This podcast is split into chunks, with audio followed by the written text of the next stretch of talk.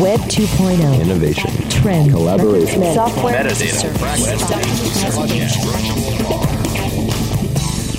Got the world turning as fast as it can?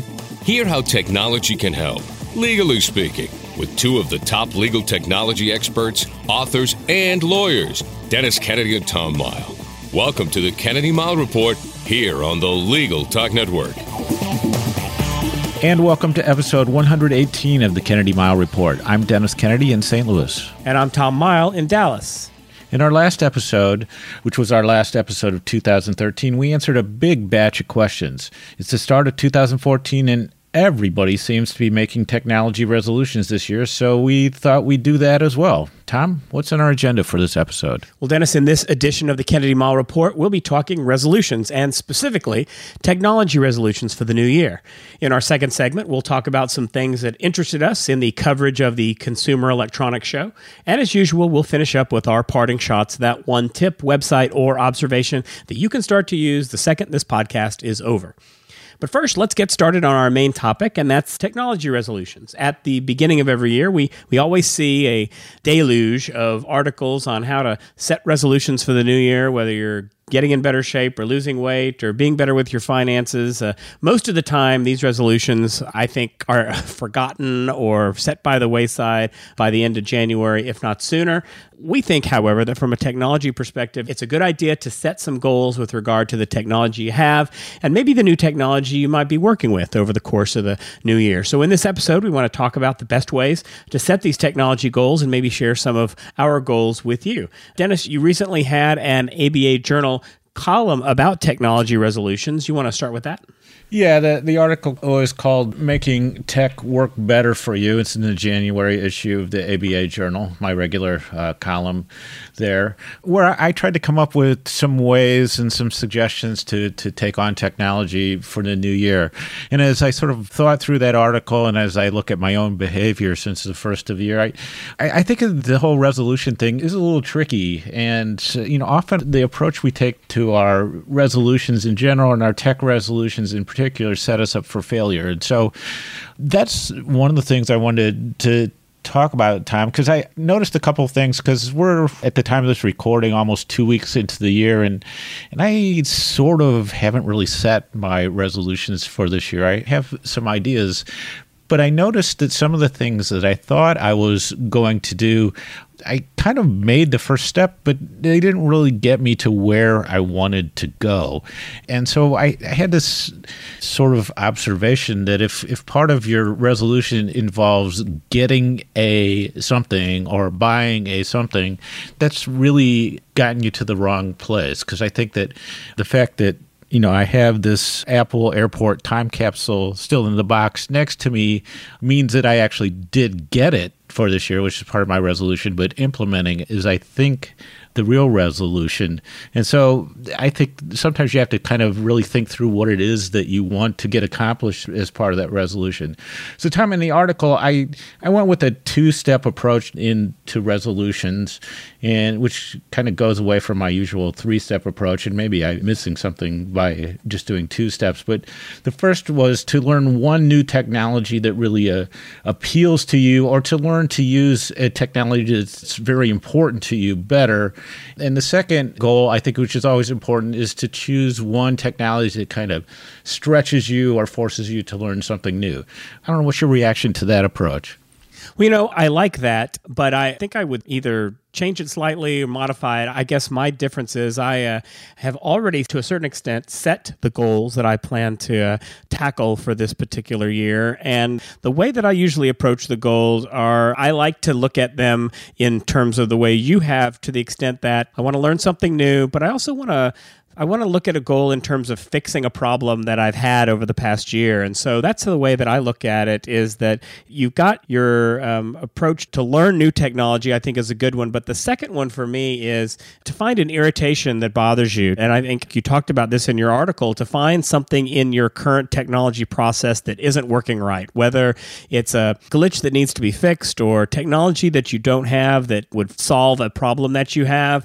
But finding a way to take an annoying annoyance that you have and to solve it over the year, I think is a great way to do a goal because it's uh, kind of a, a win win. You've learned something new, but you're also fixing a problem that you have. And so then I think for me, to me, that's not a stretch. That's not the stretch. That's uh, dealing with issues you already have. To me, the stretch is to find something that you haven't done, something that's outside of your comfort zone, to, you know, maybe learn a new workflow, to learn a new way to do things that you haven't done before. I guess that's kind of a repeat of number one, but that's for me, I think that when I talk to most people, two goals is usually enough for them. And to me, having that one new thing to learn and, and one annoyance that you fix seems to be at least a good start for the year.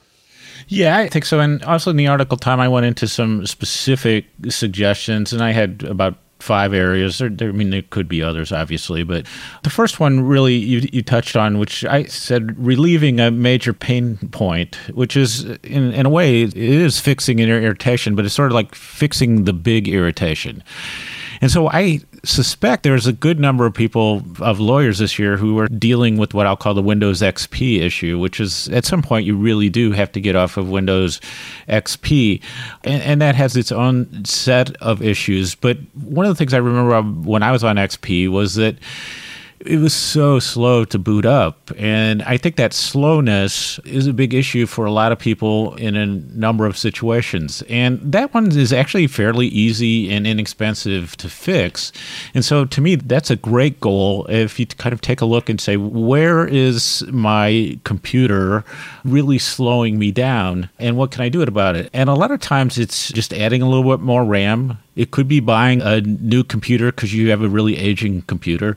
Or I think the really big improvement is getting the solid state drive, which just makes such a big difference in how fast the startup and the routine things that you do with your computer. So that to me is an example of something that's a, a goal that fixes that irritation, is straightforward to do. You can write it down, you can set a budget for it, and you can accomplish it very quickly. So that would be one example of relieving a pain point. Do you have uh, an irritation, Tom, that you think people might want to fix?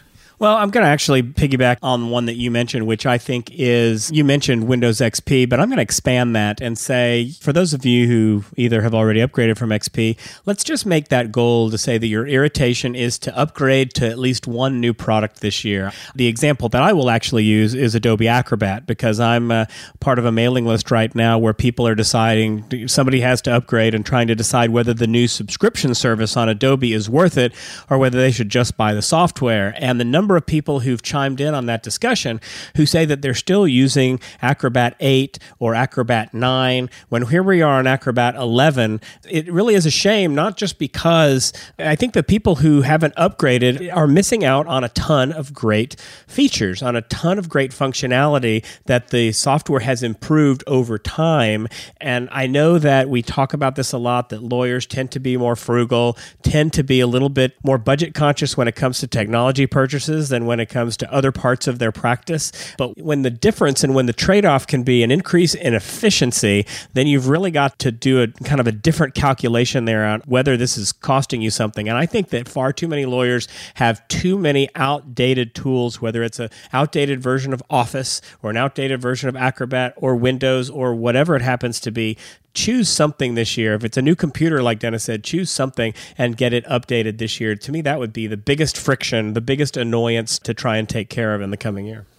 You know, Tom that Adobe Acrobat point is a great one because when you're in older versions, there's, there's two things that I really associate with uh, Adobe Acrobat now that aren't available in some of the, the earlier versions. And one of them is that totally simple typewriter tool, which is a great thing if you work with documents that have PDF exhibits. You just need to type exhibit one on the top of them.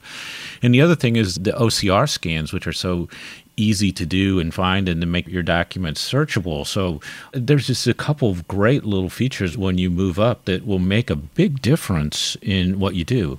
Uh, the second one I had, Tom, and this sort of leads into your wheelhouse, is uh, to try some apps for a specific purpose that really benefits you. And the examples I like to give on apps, and I'm going to keep giving this because I just think this makes sense on the iPad, is like an outliner app or a mind mapping app. It just seems like that's something that for lawyers, it'd be a really great thing to do.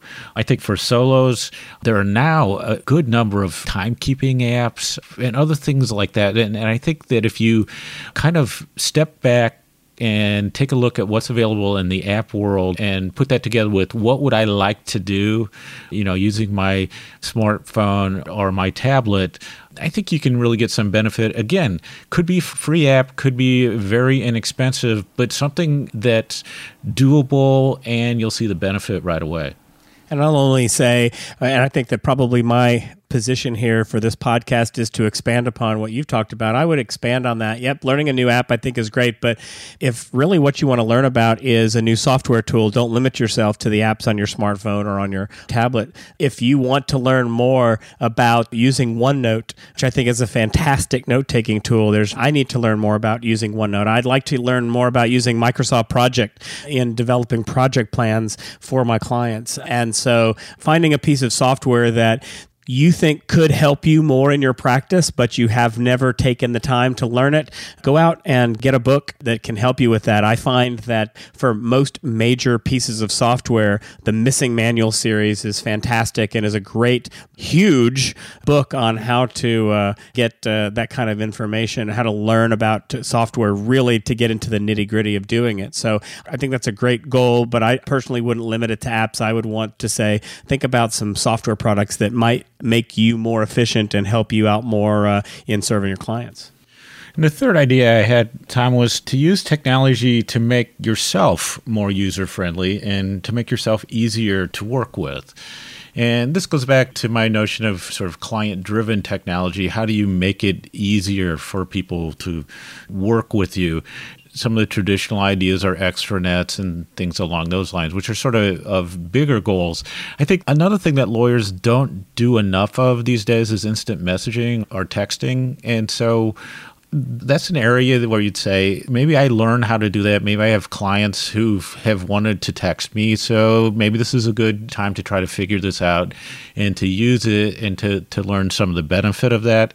I mean, some other things might be, uh, you know, the online scheduling tools, things like that, where it just becomes just a little bit easier for either people to reach you or communicate with you or to get you scheduled and work with you. And I think that also includes talking with your clients. If you haven't, you probably should have already had this conversation before, but uh, talking with your clients and understanding from them what's the technology that they use, what works best for them, showing an interest in the tools that they use to either communicate or to get work done, both impresses them that you take technology seriously, but at the same time that you want, you have an interest in, in working with them and not trying to work against them by introducing a tool that they they haven't used before or something that they won't use as a part of the work with the client.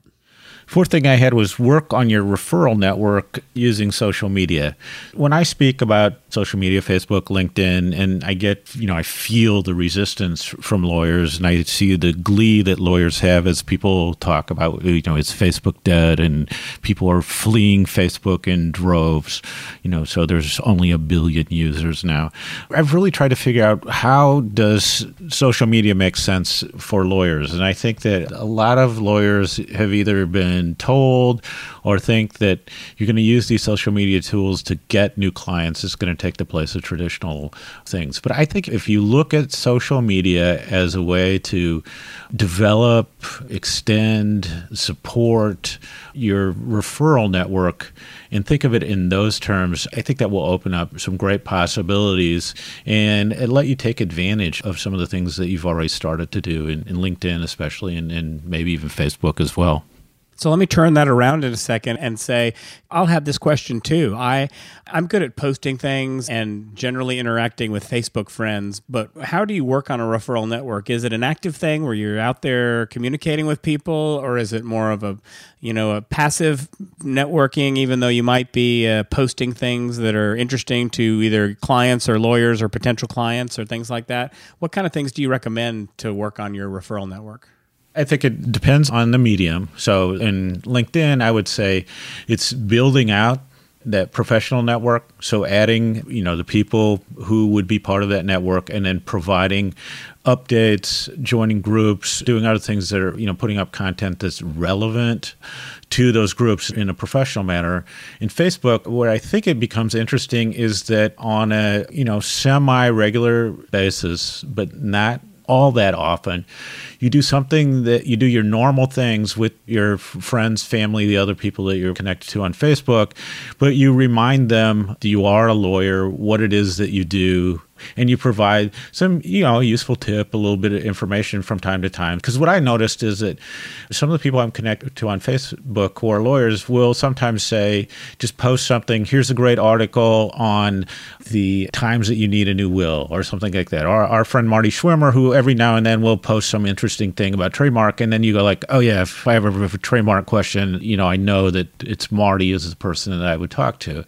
And so I, I think it's that. I don't think it has to be like a you know, like a massive campaign, but it's just sort of saying, how do I put together the people who might already be in my referral network and extend that a little bit and just provide useful information that help people remember who I am and what it is that I do. So let's hit the last thing in your article, which to me seems like the most daunting and least achievable goal or resolution you might want to set during the year, and that's analyze your data. What were you thinking about when you wrote that in the article? Well, this one I think is an ambitious goal, but it's sort of saying I have all this stuff that I've done. And if I'm in a law firm, that could be time and billing data, it could be other things. If I'm just myself, I could look at what are the types of documents that I do on a regular basis and start to quantify and look at that data and try to figure out things like how long does it take to do certain repeatable tasks how many documents am I doing over and over again that might be candidates to be automated? You know, am I doing some things that I do enough of them that could be turned into templates and I could direct my attention to those templates and looking for that repetition and information in the data. So I'm not talking about big data or, you know, like a big, you know, highfalutin analysis. I'm just talking about saying, let me look at what I did and, and sort of say, here's how many emails I got last year to, you know, that sort of thing. And just pick one of those areas and, and see if there's something you can learn from that that you turn into action. And I think I have always been a big proponent of the idea of metrics that if you set certain goals with how you plan to do things around your office, if you don't step back occasionally and measure how you're doing those things and how you're accomplishing the goals and whether there are ways to improve them or make them different or find ways to automate them, then you're really just getting by with not doing a whole lot. And I, I think that even though we don't call it big data, it's still a form of metrics and measuring your performance against whatever your stated goals happen to be. And I think that's one of the hardest things you can do is to step back and reflect on all of that. But it's also one of the most important things. So I guess it's probably time now. What of resolutions did you come up with for this year, Dennis? You know, Tom, it's one of those things where I sort of feel if I went back and listened to my resolution from last year, unfortunately, I still might have some of the same things online. But I, I tried to take into account some of the things that I said in the article I did. And so I'm going to, I haven't finalized yet, but I know I'm going to sort of take my level of backup, you know, up a notch uh, so, like I said, I have the time capsule using the transporter device as ways to kind of back up everything. I went to Dropbox at your recommendation, and I've encrypted USB drives and and a new. Uh, regular USB hard drive. So I don't know exactly how I'm doing it, but I really want to take backup to the next level, you know, with the online and multiple components of that. The other thing is uh, I am heeding your advice, and Evernote is definitely making better use of Evernote across the board is a big goal. And the big one I fell down on last year, which was to revamp and updo my website, is still front and center for me this year. Well, those are good goals. The, for me, I've went back and I cannot completely remember the goals that I set, and of course, I didn't look at them before we recorded this. I do remember that I've had a long-standing goal to learn more about SharePoint, and it is a long-standing goal that I keep failing at. I think that SharePoint is a, an extremely useful and important tool, both in law firms and in corporations, and I think that it's very important to learn. But I have not had the time that I'd like to learn about it. So my goals this year are two. The first is to learn the Mac, to learn Mac computing. And I have taken the step to get there. And it's a rather expensive step towards the goal. I am sitting here with a Mac sitting on the desk right in front of me. I'm actually using both a Mac and a Windows computer because I just got it this weekend and I'm still transferring things over. But my goal this year is to uh, to work on multiple platforms, and uh, and so I plan to to learn all I can about using a Mac this year and learn what all the fuss has been about. The second thing is more professionally oriented, but it still has a technology background, and I think it is something that many lawyers, whether they should be doing this as part of their practice or whether they should do it to represent clients, I think it's important. We're seeing in my job that privacy is a larger and larger issue with corporations. Never mind what the NSA might be doing, the fact that they've got HR records and health records and customer service records and credit card numbers and social security numbers, and they're all floating all over the place.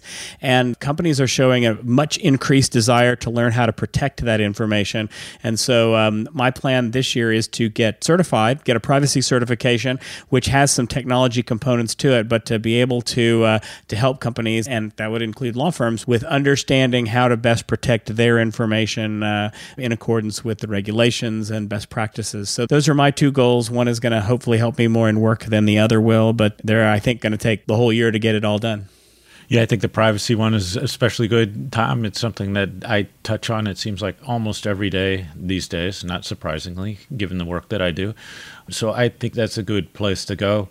Let me just wrap up by saying, you know, I think that resolutions are a good idea. I mean, I think that if you kind of keep them focused and smallish and doable in, in the sort of normal sorts of ways that people advise you to do that, you can't accomplish something and it's good to like build on successes. Don't make them too big kind of make them small. And then i wouldn't get too hung up if you don't make them because as i said i have some things from last year that i've just rolled over to this year and i wish i'd have gotten done but i don't really feel that bad because they're on the new list for me. And there it is. We'll see how we do next year. Before we move on to our next segment let's take a quick break for a message from our sponsor Looking for a process server you can trust? ServeNow.com is a nationwide network of local pre screened process servers. ServeNow works with the most professional process servers in the industry, connecting your firm with process servers who embrace technology, have experience with high volume serves, and understand the litigation process and rules of properly effectuating service. Find a pre screened process server today Visit www.servenow.com. We're glad you're listening to Legal Talk Network. Check us out on Facebook, Twitter, and LinkedIn too.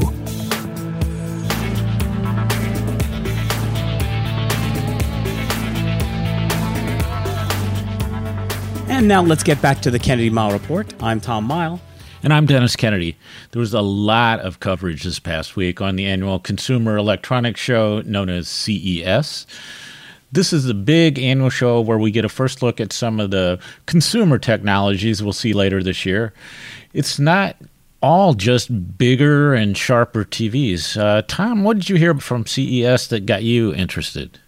Well, you know, I can't say CES is interesting to me because what's more interesting are the things that are not going to come out in the near future. The things that are going to come out in the next couple of years that are still in development, I think, uh, hold a lot more interest for me and therefore make CES a little bit useless in terms of being able to use things immediately. I will say, though, that if I was thinking about what I saw this year, I would say that the theme was wearable technology and in a huge way because nearly everyone is rushing to the field of activity trackers and smartwatches or glasses that you can see a computer through and I think that it's getting to be a very crowded field. I think that what we saw this year were lots of big companies rushing in where the small companies have been sort of dominating lately. And, and you know, we see things like Sony has a new activity tracker that will not only track your physical activity, it will also track your social media life events and completely life log everything that you do if that sort of thing is important to you.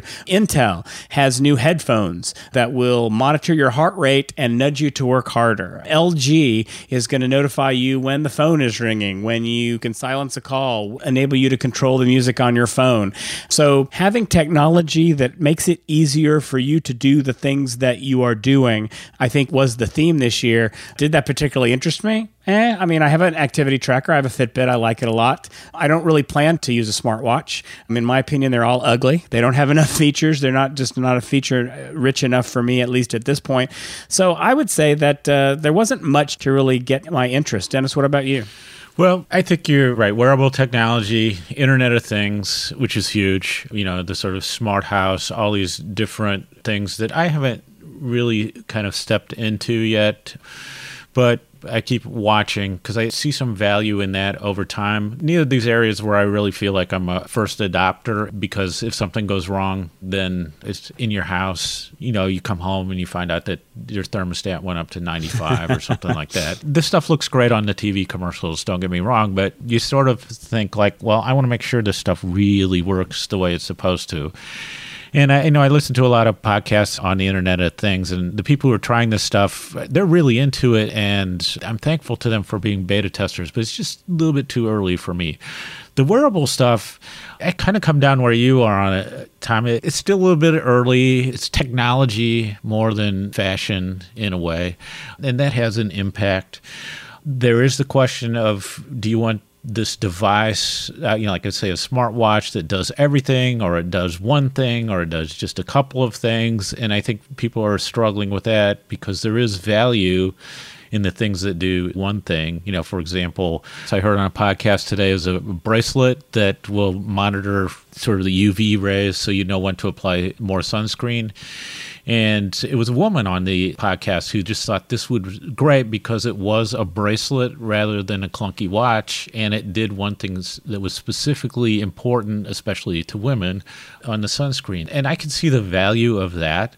I'm really interested in, I think this could, a lot of people are predicting that later this year, this will become the year of the iWatch from Apple. I'm very interested in that.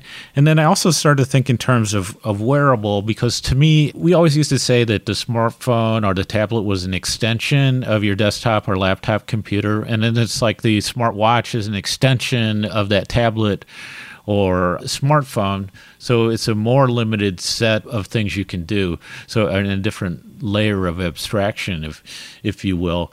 But I also look at myself, and people who know me know that I have all these little rubber wristbands on. Currently, five of them. So the idea of adding a, like a smart rubber, you know, another smart rubber wristband, you know, like a Fitbit or Pebble or those other things that has, you know, maybe one or two functions. I'm a candidate for that, frankly. And so I don't know that I need to have a big clunky watch that does a bunch of things. If I had something that did something specific, either in terms of fitness, health, or something else. So because I just see that I don't actually wear a watch. I wear these things instead. I'm actually a candidate for some of these things in ways I didn't think possible. I don't know, Tom, you remember last year when we first started talking about smartwatch and in the lead up to the show, we were both saying, ah, there's no way we'll do smartwatches. And then by the time we did the podcast, I was like 95% sure I'd be trying a smartwatch. So I think my thinking on some of these things have changed, but it still feels really early on in a lot of these things.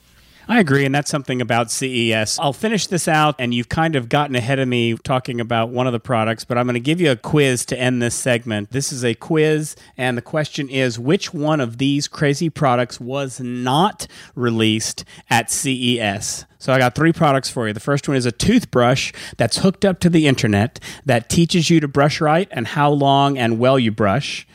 Number two, a bracelet that monitors your time in the sun and tells you how much sun is hitting your skin. So we already know already, Dennis, you told us the answer to that. Or three, a robotic device that automatically cleans your windows just like a Roomba. Dennis? Well, for the same podcast, they talked about both the toothbrush and the UV bracelet. So I think it has to be the window Roomba is the one that was not introduced. And the correct answer is uh, I should have added a D or none of the above because all three of these crazy products were introduced at CES. So there is a device that will crawl over your windows and clean them coming soon to a house near you. Nice trick question, by the way. Yes, I know. So now it's time for our parting shots. That one tip, website, or observation you can use the second this podcast ends. Tom, take it away. Well, in connection with CES and what we've just been talking about, I read an article the other day from the website 9 to 5 Mac called In Five Years From Now, Will We Have Given Up All Control Over Our Technology? And the guy who writes it goes through a very thoughtful discussion of how over the past couple of years he's given over control of certain things that he does to technology updating his apps automatically telling him when it's time to go and do something being able to get notified when you're close to a place and give directions to where you're going. And he went through and ticked off all the ways in which we are starting to really rely on technology to do this. And some of it is the Internet of Things, some of it is devices talking to each other.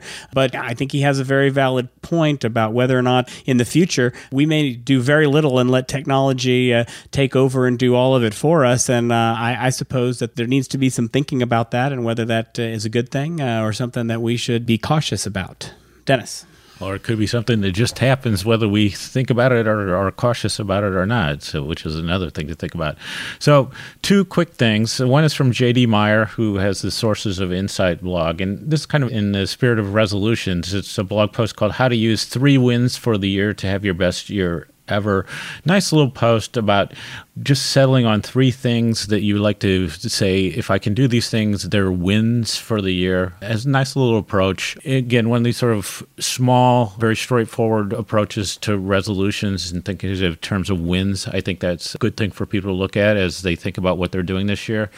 And the other one is both for the idea and, more so for the discussion of it. On uh, one of my favorite sites, Cool Tools, there's a, a post called index card holder for internet passwords. And somebody suggests taking one of those plastic recipe boxes and four by six note cards and writing down all your passwords and username information and putting them in this box and then keeping it by your computer but locking it up and that this is for some people that this is a great way to keep track of passwords and it has the advantage of being nearby. You can lock it up. If it's ever stolen then you know it's gone because the box is gone. Then there's a whole bunch of comments comparing this approach to password managers and other things. And it's in the comments that I think it really gets interesting because it makes you think about how you're handling passwords and who is the person who's using the passwords and what might work. And this kind of crazy idea, crazy seeming idea about the index cards and the recipe box might not be that crazy in certain situations. Well, I guess I'll have to go read it to believe it because it sounds to me like that's just a box where you can now store all your sticky notes that uh, stuck to the outside of your monitor. And I just don't know. If you lock it up, maybe, but I'm unsold. I guess I need to go read the comments. Well, I would remember the Bruce Schneier thing saying the best thing to do with passwords is to write them down on a piece of paper and keep it in your wallet because we know how to protect our wallets and paper that's in our wallet. So this is kind of a variation off of that. That's true. That's true. All right, so that wraps it up for this edition of the Kennedy Mighell Report. Thanks for joining us on the podcast. Information on how to get in touch with us, as well as links to all the topics we discussed today, is available on our show notes blog at tkmreport.com. If you like what you hear, please subscribe to our podcast in iTunes or on the Legal Talk Network site. You can get to archives of all our previous podcasts in both places as well. If you have a technology question or a topic that you'd like to have addressed on the show, please don't hesitate to contact or email us at tkmreport at gmail.com or send us a tweet at tkmreport. So until the next podcast, I'm Tom Mighell. And I'm Dennis Kennedy, and you've been listening to the Kennedy Mighell Report, a podcast on legal technology with an internet focus. We're wishing a great 2014 to all listeners of this podcast. Thanks for listening to the Kennedy Mighell Report. Check out Dennis and Tom's book, The Lawyer's Guide to Collaboration Tools and Technologies Smart Ways to Work Together, from ABA Books or Amazon. And join us every other week for another edition of the Kennedy Mighell Report only on the Legal Talk Network.